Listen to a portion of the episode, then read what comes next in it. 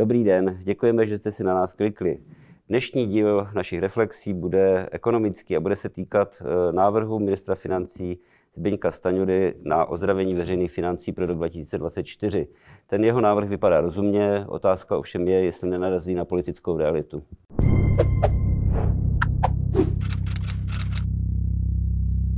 Dobrý den, tak to je několik problémů v jednom. Jednak bych neřekl, že to byl návrh ministra financí, byl to slib, že předloží soubor opatření, který sníží strukturální deficit, který je teď obrovský, o jedno procento H D P, což je asi o sedmdesát miliard. Já pevně doufám, že to myslel ročně, protože ten strukturální deficit je vysoce přes dvě stě miliard. A sedmdesát miliard ročně je poměrně svižné tempo, ale musíme ho udržet všechny roky, což chce nějaký ucelený scénář. Ten scénář neznáme. Známe jenom slib ministra financí, že by něco takového chtěl a to zaslouží maximální politickou i společenskou podporu. Já to vidím zasazené v informaci, že vláda chystá revizi svého programového prohlášení. Upřímně řečeno, doufal jsem, nebo jsem si myslel, že by měla revidovat to programové prohlášení krátce po té, co došlo k invazi na Ukrajinu. Že se zcela změnil svět. A já jsem v tu chvíli očekával, že vláda by měla říct, změnily se kulisy, změnilo se všechno, v čem jsme psali to programové prohlášení. Máme dva největší nepřátele. Rusa a inflaci. A uděláme všechno pro to, abychom porazili Rusa a inflaci. To se nestalo, jestli se k tomu teď vláda chystá s jistým zpožděním, tak jenom dobře. Ale samozřejmě platí to, co jste řekl na tom začátku. Otázka je, zda to, do, zda to nenarazí na tu politickou realitu, na touhu těch, kteří chtějí rozdávat a nechtějí šetřit.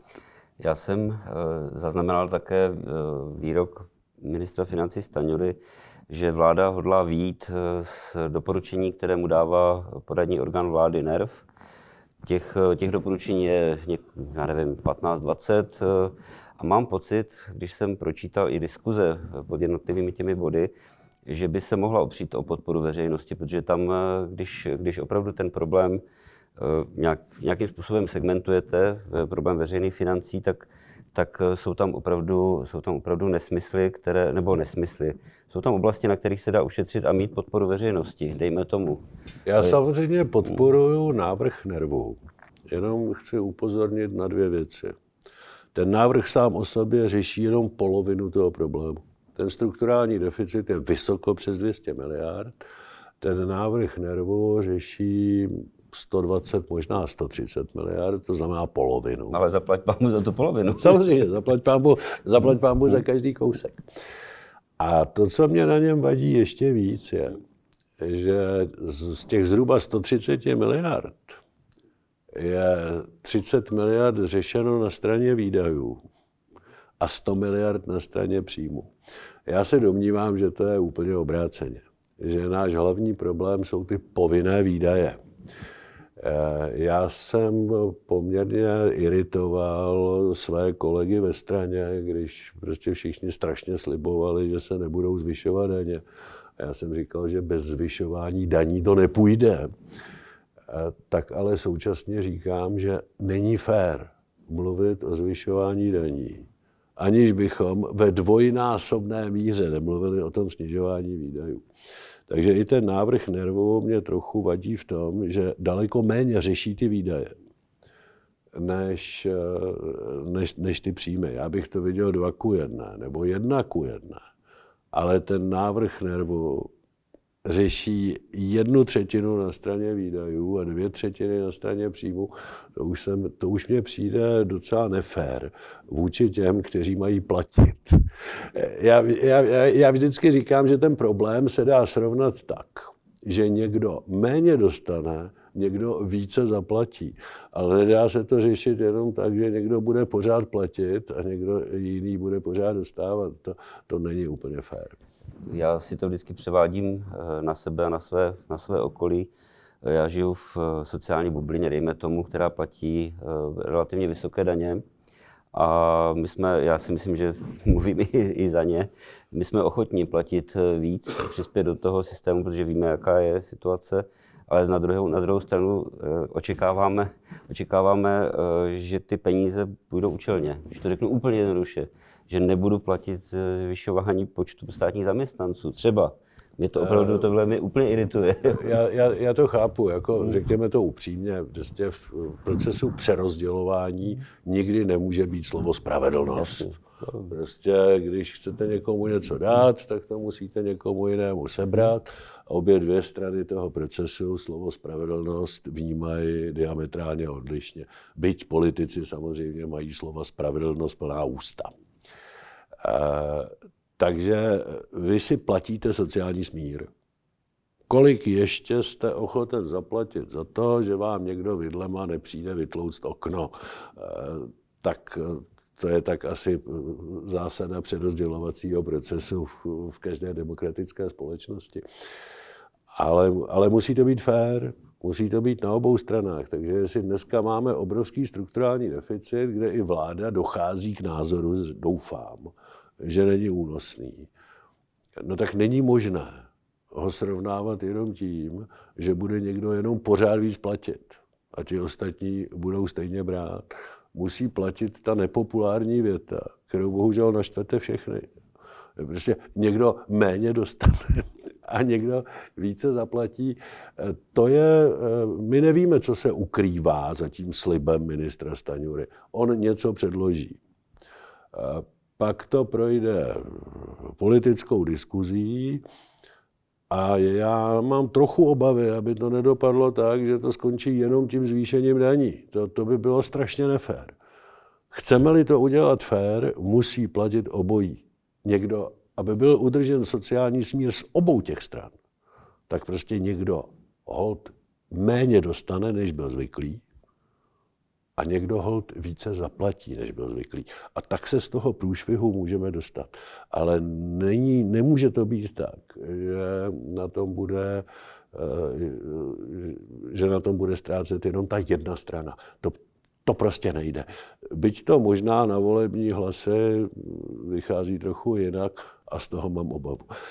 Ale to se dostáváme k tomu politickému.